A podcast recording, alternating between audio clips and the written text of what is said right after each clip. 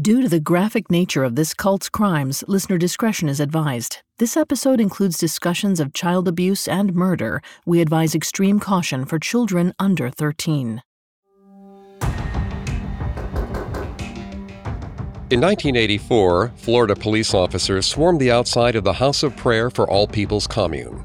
The minute Anna Elizabeth Young heard them outside, she sprang into action. She raced through the house, heading straight for John Neal, who was around 8 years old. She couldn't afford to let him talk to the authorities. She grabbed the boy by the collar and dragged him down the hallway. John watched in horror as Anna slid open a secret trapdoor on the back wall to reveal a hidden compartment.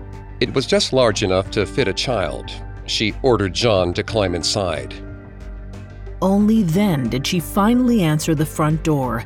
Through the wall, John could hear her muffled conversation with the police. If he'd shouted, they might have been able to hear him.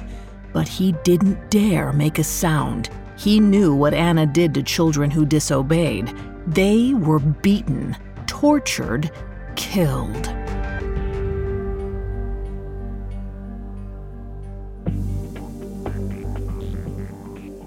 Hi, I'm Greg Paulson. And I'm Vanessa Richardson. And this is Cults, a Spotify original from Parcast.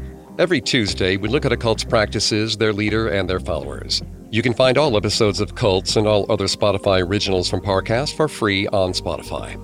Last time we met Anna Elizabeth Young and explored the beginnings of her cult, the House of Prayer for All People.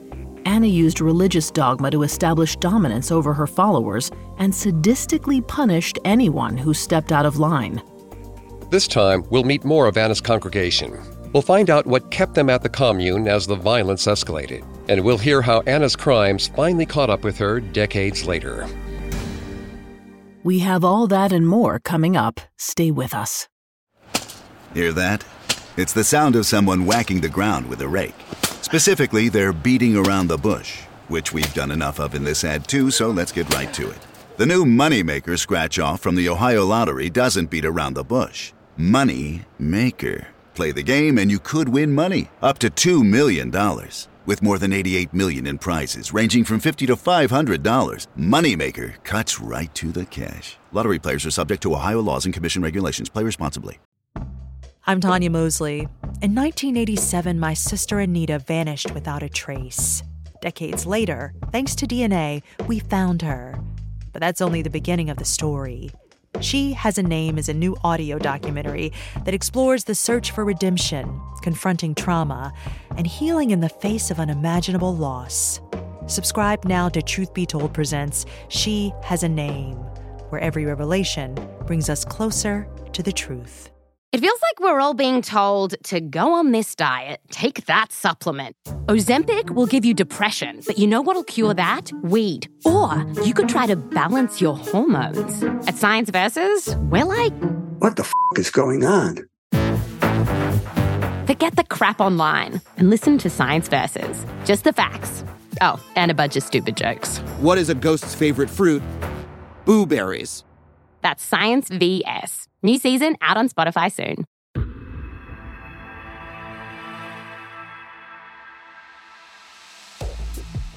In the span of just a few short months in 1983, 42-year-old Anna Young had done a lot. In September, she founded a religious commune in north central Florida called the House of Prayer for All People. While they may have lived in relative harmony at first, the situation quickly got out of hand. Anna instituted strict rules and punishments that everyone on the commune had to follow. She had particularly high standards for the kids. No matter how hard they tried to live up to her expectations, they always fell short. 2-year-old Catania Jackson felt the brunt of her discipline more than almost anyone else. It's a mystery as to why Anna specifically targeted Catania. One source speculates it might have been because Catania's mom, Leah Vera Jackson, gave birth to her out of wedlock.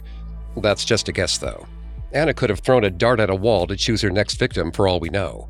It seemed to come out of nowhere. But that didn't mean her anger wasn't vicious. Anna claimed Catania had a demon inside her. She took it upon herself to get rid of the evil spirit.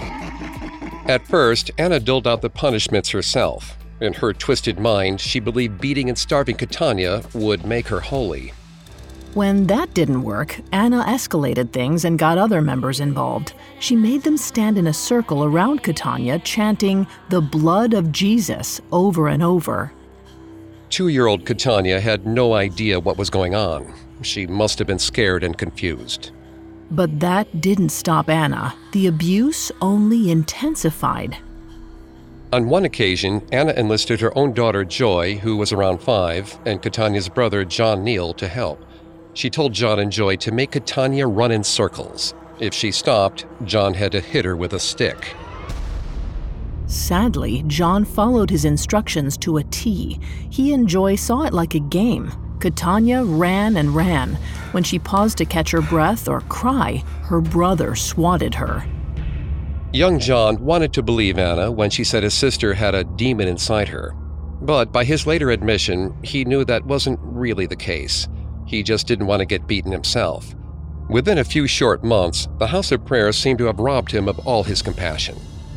We've discussed before how a lack of empathy can be a sign of antisocial tendencies, but John acted that way because he had no other choice. Vanessa is going to take over on the psychology here and throughout the episode. Please note, Vanessa is not a licensed psychologist or psychiatrist, but we have done a lot of research for this show. Thanks, Greg. Forensic psychologist Joni Johnson met with John and found that his actions were proof that, quote, there are extreme conditions that can extinguish empathy in anyone. John was in pure survival mode, and it affected how he thought. According to the Harvard Business Review, when we feel threatened or devalued, control of our nervous system shifts from the prefrontal cortex to the sympathetic nervous system, and we move into fight or flight mode. Once the stress response activates, our ability to think things through goes way down. Survival mode narrows our vision to the threat at hand, and we tend to react rather than think through our actions. We'll do whatever it takes to escape from the threat. Clearly, John wasn't to blame. He was only around 6 years old. All he knew was that if he didn't do what Anna said, she might hurt him instead. The same was true for the rest of the community. No one wanted to disagree with Anna and risk the punishment or their eternal souls. And so the abuse continued. There were more chanting circles, more physical beatings, more days locked in a closet without any food or water. During one of those incidents, Catania started violently seizing. She'd never had a seizure before. So when the episodes kept happening, it was obvious the little girl needed help. But Anna refused to bring her to the hospital. At one point, followers heard the little girl screaming through the walls. Then, all of a sudden, the crying stopped. Eventually, Anna brought Catania to a hospital in Gainesville, about 15 miles away. Doctors raced to save her, but it was too late. 2-year-old Catania died. Doctors confirmed Catania passed away from a seizure disorder. They noted the bruises all over the girl's legs and feet. Given that she had no history of seizures, the doctors theorized that she'd been abused. That could have been the root cause of the disorder. They reported their findings to the authorities. Back at the commune, Anna broke the news at a group meeting. Catania's death stunned everyone, especially her mother, Leah Vera. She burst into tears, screaming and crying out. Anna hadn't even had the decency to speak with her privately first. Leah found out in front of everyone else. And the horror was just beginning. The authorities investigating Catania's death already had a suspect in mind. And it wasn't Anna, it was Leah Vera. We don't know what Leah said when the cops interrogated her. She likely denied being responsible. But she also must have stopped short of blaming Anna, because Leah Vera was arrested and eventually released without charges. While she was away, her son, 6-year-old John Neal, was stuck with Anna. For a time, the arrangement was okay with John. Despite all the abuse, he saw Anna as his real mom. He loved her. But he couldn't escape her harsh punishments.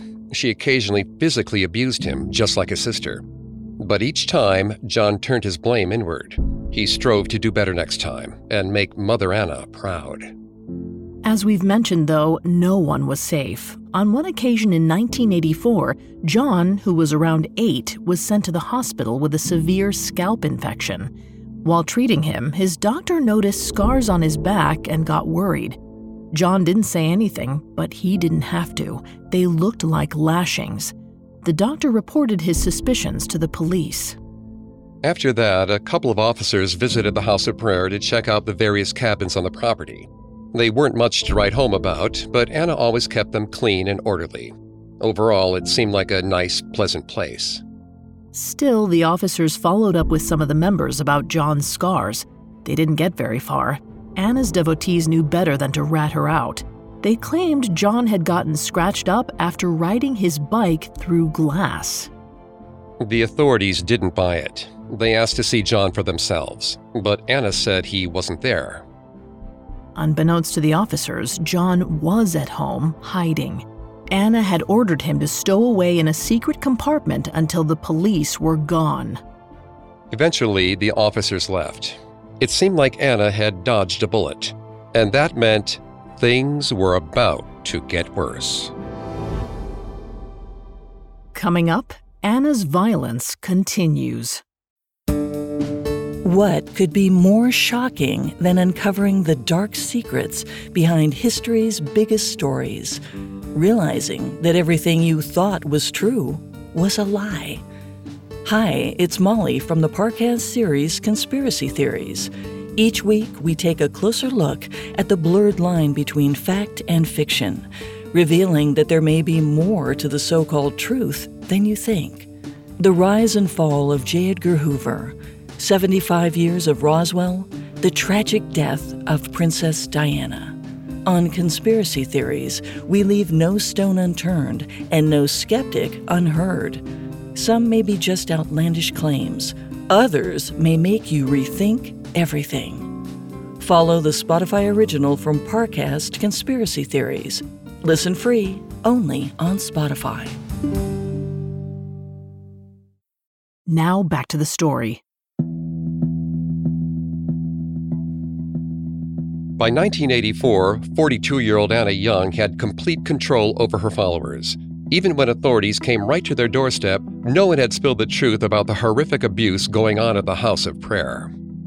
Anna was free to continue manipulating and tormenting her disciples, but now she knew better than to get the police or doctors involved.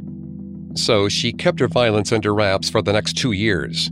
During that time, a few followers left the commune, but even more joined in their place. In 1986, one of those members was a baby named Iman Harper. Iman wasn't from Florida or even Georgia. He came all the way from Chicago, about 1,000 miles away from the compound. His mom, 16-year-old Shonda Harper, wasn't ready to care for a child on her own. Her parents encouraged her to let a family friend adopt him. Shonda didn't want to give up her son, but the pressure became too much, and finally she relented. He was sent to live with her mom's friend, Carol Thomas. The new setup seemed fine at first. Shonda could visit Iman whenever she wanted. But then, Carol abruptly moved away. As it turned out, word of Anna's religious sect had traveled far and wide. Carol somehow learned about the commune through the grapevine and wanted to join. So one day she packed up all her belongings and went down to Florida with her newly adopted son. Once Carol arrived at the remote property, Anna stepped in. Almost immediately, she took baby Iman away. From then on, she called him Moses, and he was hers. She even introduced him to 8-year-old Joy as her new baby brother. Anna fully committed to her fake family. She and her husband, Robert Davidson, welcomed Iman into their family and treated him like their own. For a while, it seemed that maybe Iman, like Joy, would be spared from the worst of Anna's abuses. But the peace didn't last. About 1.5 years later, in 1988, Robert went to the local junkyard to fix something on the undercarriage of his pickup. He slid the jack under the vehicle and propped it up. As he was working, the jack suddenly gave out, and the truck crushed him.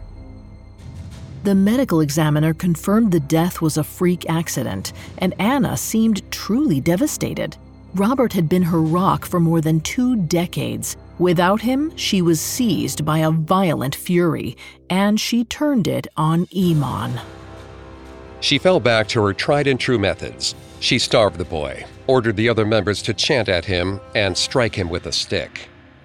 According to Joy, after one of those beatings in 1991 or 1992, Anna shoved Iman into a laundry hamper, put him in the closet, and left him there. Later, one of Anna's followers, Sharon Pugh, discovered Iman there. The sight of his bruised and broken body shocked her. But worse than that, he wasn't breathing. She peered closer and saw a giant water bug on the boy's forehead. As it crawled around, Iman didn't so much as flinch. Sharon suddenly realized the truth. He was dead.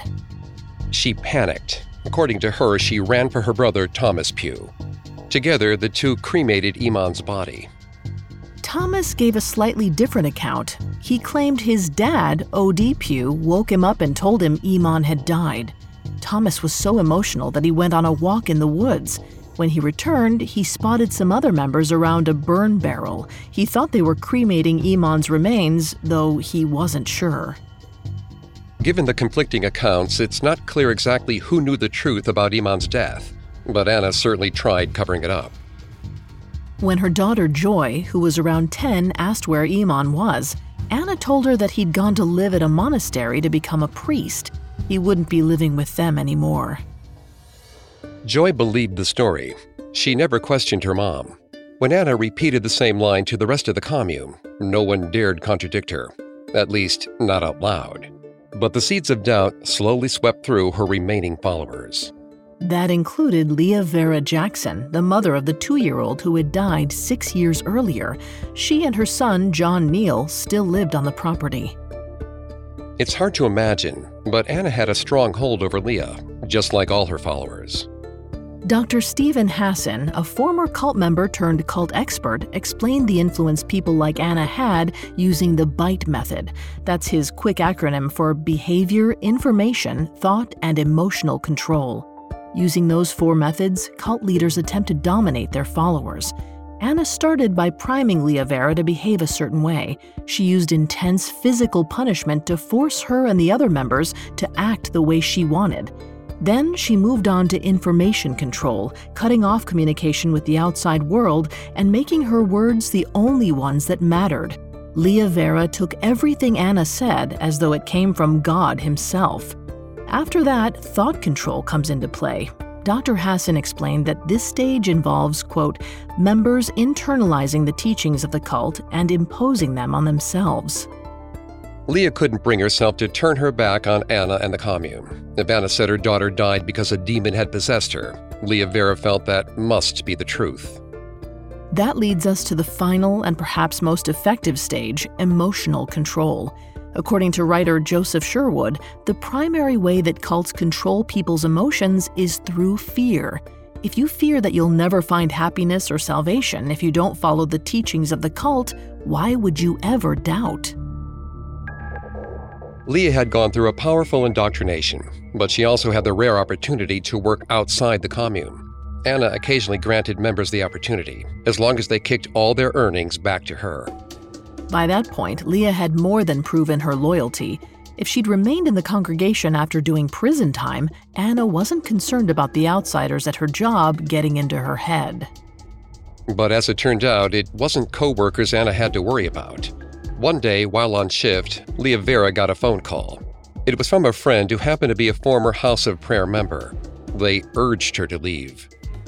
The exact details of the call are unknown, but whatever the friend said, it convinced Leah Vera to turn tail and run. She knew she had to do it as soon as possible, though. Otherwise, she'd chicken out. And she couldn't go without her son. So she called her sister and arranged for a late-night rendezvous. They agreed to meet out past the House of Prayer property line. Leah tried to calm herself as she drove back to the commune. It must have been terrifying. If she got caught, there was no telling what would happen. Thankfully, the fates were in her favor. No one noticed her as she parked and slipped off toward the residential cabins. Her son John, who was around 12 years old, slept in one of them by himself. She shook him awake and told him they were going to visit his grandmother. John didn't question it. Maybe deep down he could tell how serious she was, or perhaps he'd also grown disillusioned by commune life as he got older. Either way, he put on his boots and followed her outside. The two of them snuck through the fields until they got to the edge of the property.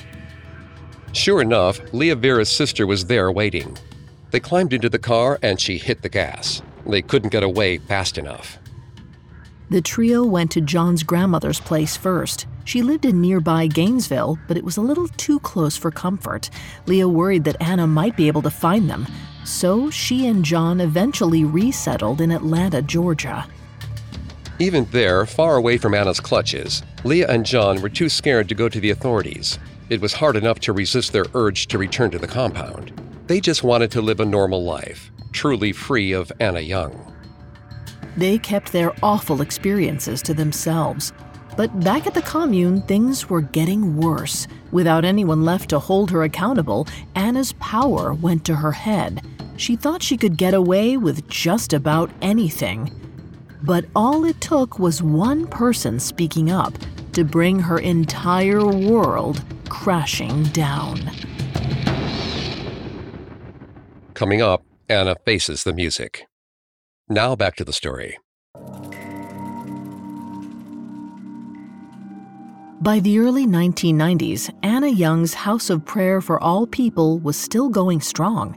While some members had defected, she quickly found eager replacements. Often, misguided parents sent their kids to live with Anna on the commune by themselves.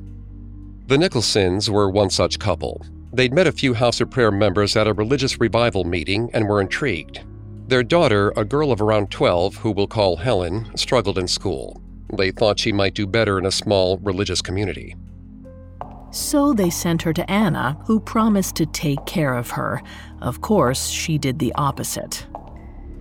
One day in January 1992, 50-year-old Anna passed 12-year-old Helen and stopped dead in her tracks. She thought the girl smelled so bad that she ordered her to get in the bath immediately. She wasn't asking for a quick rinse. It was another of her twisted punishments. She gathered up some other followers and instructed them to fill a metal tub with hot water and soap. Together, they held Helen down in the bath while Anna added half a box of laundry detergent and bleach. She said it would purge Helen of the evil inside her. The chemicals burned Helen's skin. She screamed and tried to get out, but it was no use. By the time Anna let her go, blisters and burns covered Helen's skin. The injuries were so bad that Anna tied her to her bedposts so she wouldn't touch her open wounds. Over time, her condition worsened, and Anna worried she might have another death on her hands. So she reluctantly called Helen's parents and told them there had been an accident. The Nicholsons raced to the Florida property. When they saw the shape Helen was in, they immediately brought her to the hospital. The burns left permanent scars, but thankfully, Helen made a full recovery. She had no idea how lucky that made her. As for Anna, calling the Nicholsons proved to be a big mistake. They weren't under her control, and there was no way they'd let her get away with what she'd done to Helen. The couple called the police and filed charges against Anna for child abuse. The local authorities had long suspected something was off at the House of Prayer. Now that they had some cold, hard proof, they reopened the investigation. They started with John Neal's old child abuse case that had gone nowhere. There were also rumors that Anna had convinced a mother to abandon her son in Puerto Rico. The more they investigated, the deeper the rabbit hole went. Meanwhile, Anna already knew what the authorities would find, and she wasn't about to wait for them to come get her. She took her daughter Joy, who was around 14, and went on the run, completely abandoning the commune that she'd worked so hard to build. In her absence, the House of Prayer almost immediately dissolved. That was the one saving grace, but authorities still wanted to see Anna brought to justice for what she'd done. They pressed forward with the Nicholsons' child abuse charges. Anna was called to court, and since she never showed up for her hearing, the jury convicted her. All the police had to do now was arrest her. But they had to find her first, which was easier said than done. She and Joy went to Georgia first, then Ohio for a bit. There, they hid amongst other church community farms. According to Joy, the places had no questions asked policies. She and her mom were able to stay without ever having to explain themselves. So that's what they did. For nearly 9 years, they hid out in these small communities.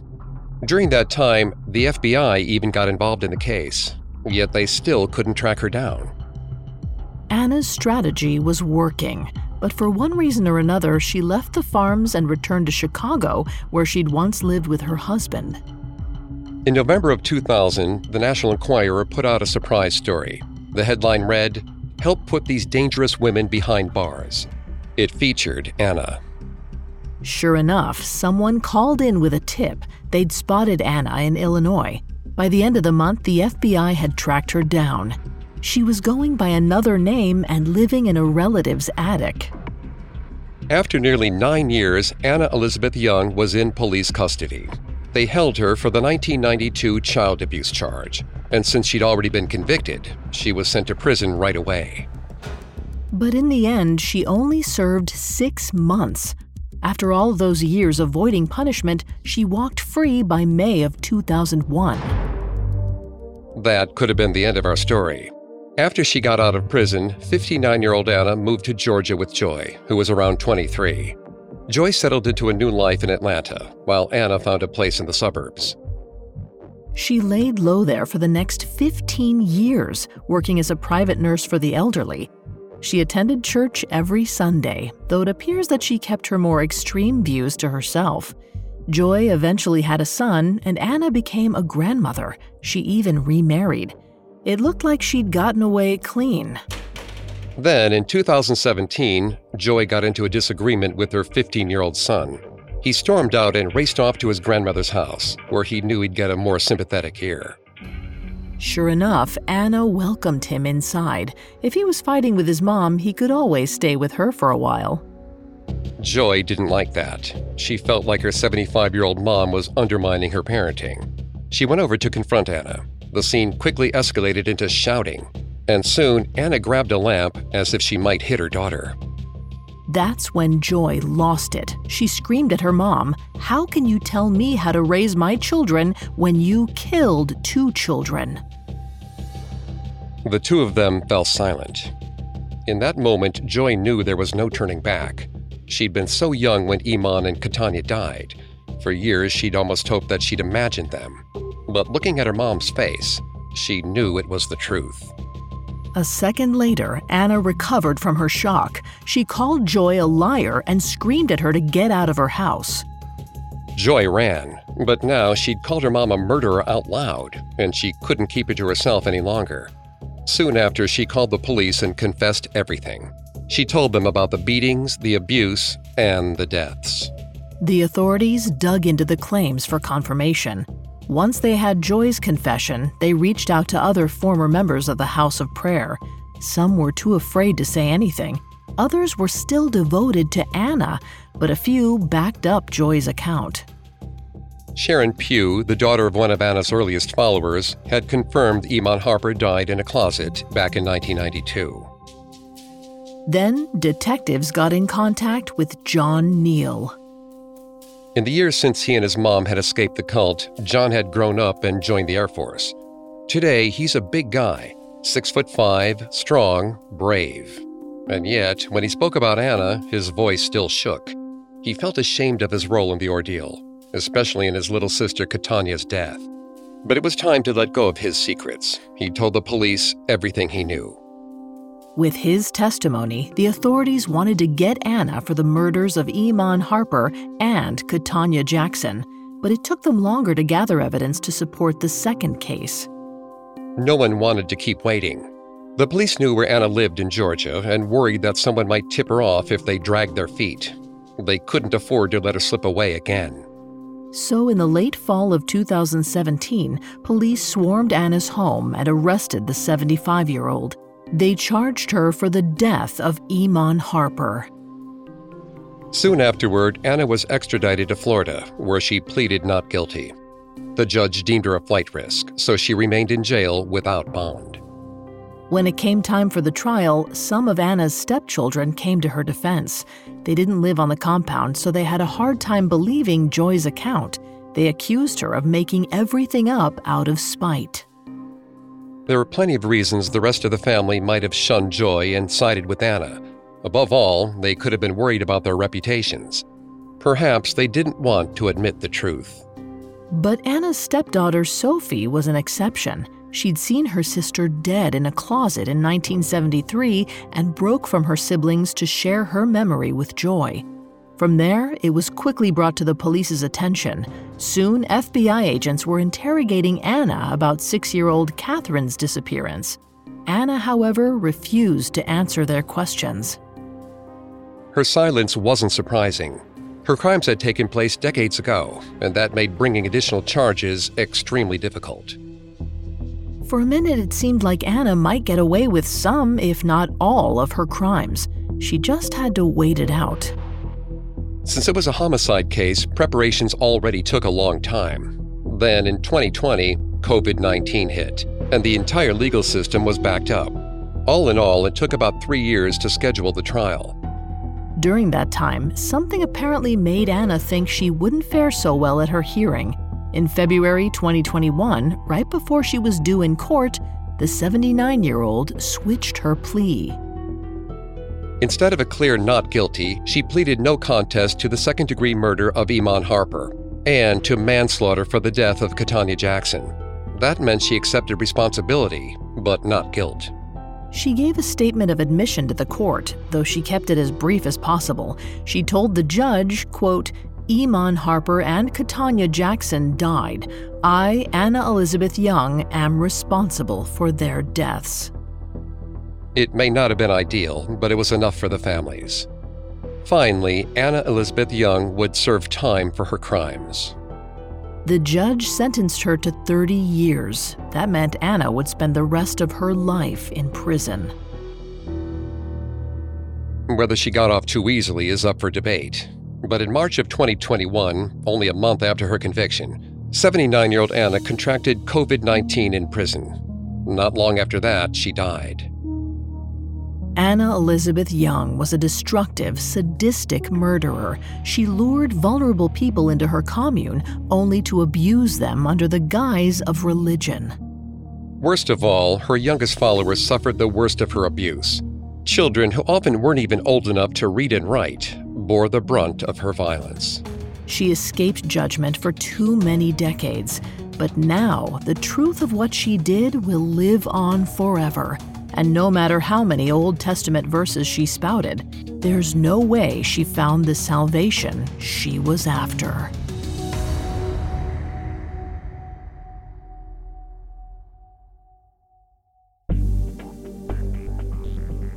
Thanks again for tuning in to Cults. We'll be back next time with a new episode.